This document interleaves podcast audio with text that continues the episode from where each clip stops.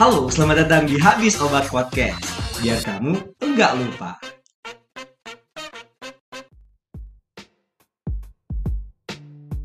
Setelah kemarin kita mengetahui tentang cara atau teknik pengolahan simplisia, saat ini di segmen ngebet kita akan sedikit menjelaskan tentang proses atau tahapan ekstraksi.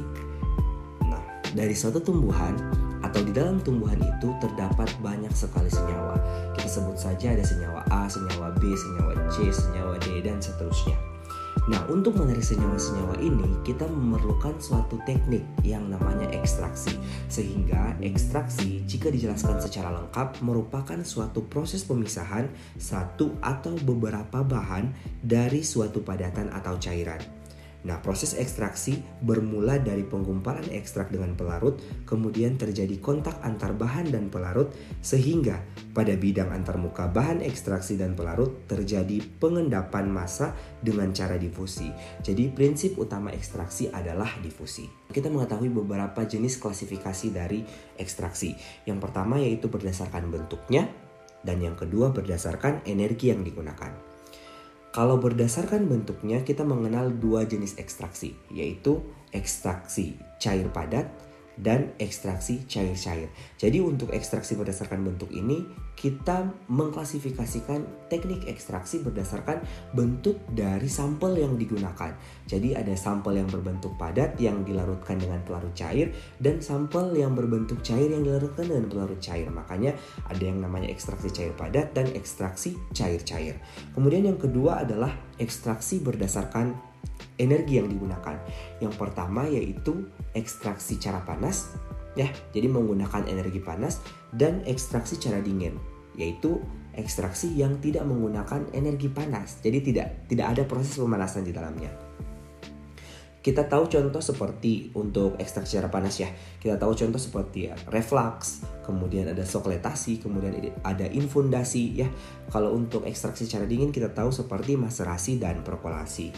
Nah, faktor-faktor yang berpengaruh terhadap proses ekstraksi kita tahu ada beberapa hal. Nah, uh, yang pertama yaitu struktur komponen atau yang berarti sifat zat aktif.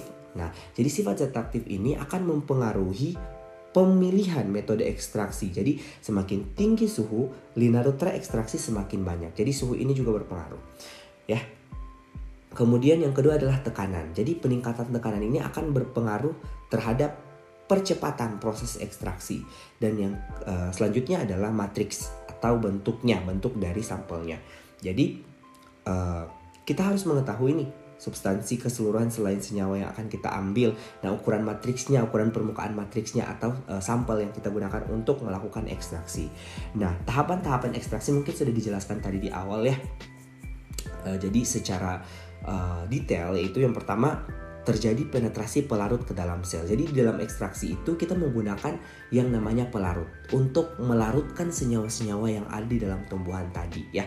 Jadi yang pertama tahapan yang terjadi dalam proses ekstraksi adalah penetrasi akan uh, penetrasi pelarut uh, ke dalam sel. Jadi si pelarut ini akan berpenetrasi atau masuk ke dalam sel sel siapa? Sel tumbuhan.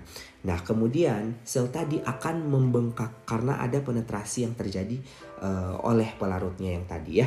Kemudian di dalam sel itu akan terjadi pelarutan sehingga akan terjadi proses difusi ya atau perpindahan uh, cairan atau perpindahan suatu zat dari konsentrasi tinggi ke konsentrasi rendah. Nah, uh, komponen-komponen penting dalam proses ekstraksi itu kita ada mengenal tiga tiga terminologi. Yang pertama itu adalah linarut ya linarut itu adalah zat-zat atau senyawa-senyawa yang ditarik atau yang terlarut. Kemudian matriks matriks itu adalah sampelnya yang digunakan atau simplisia yang digunakan ya. Kemudian yang ketiga adalah pelarut. Pelarut yang digunakan seperti yang kita ketahui ada tiga jenis pelarut ya. Biasanya yang digunakan yaitu pelarut polar semipolar dan non polar nah beberapa kondisi ekstraksi yang perlu kita pantau atau kita tahu seperti contohnya yang pertama sudah diucapkan tadi ya ada suhu ya. Kemudian ada uh, proses pengadukan. Oh ya kenapa perlu proses pengadukan? Karena kita mencegah uh, yang namanya proses difusi terhenti. Ketika proses difusi terhenti maka otomatis tidak akan terjadi lagi ekstraksi atau tidak akan terjadi lagi penarikan senyawa dari suatu tumbuhan Maka proses pengadukan perlu dilakukan untuk mencegah kesetimbangan konsentrasi di dalam dan di luar sel ya. Kemudian uh, kondisi yang selanjutnya yang perlu dijaga yaitu uh, pelarutnya ya pelarut ini perlu diganti karena kenapa? Karena pelarut ini akan uh, lama kelamaan ketika tidak diganti akan terjadi kejenuhan.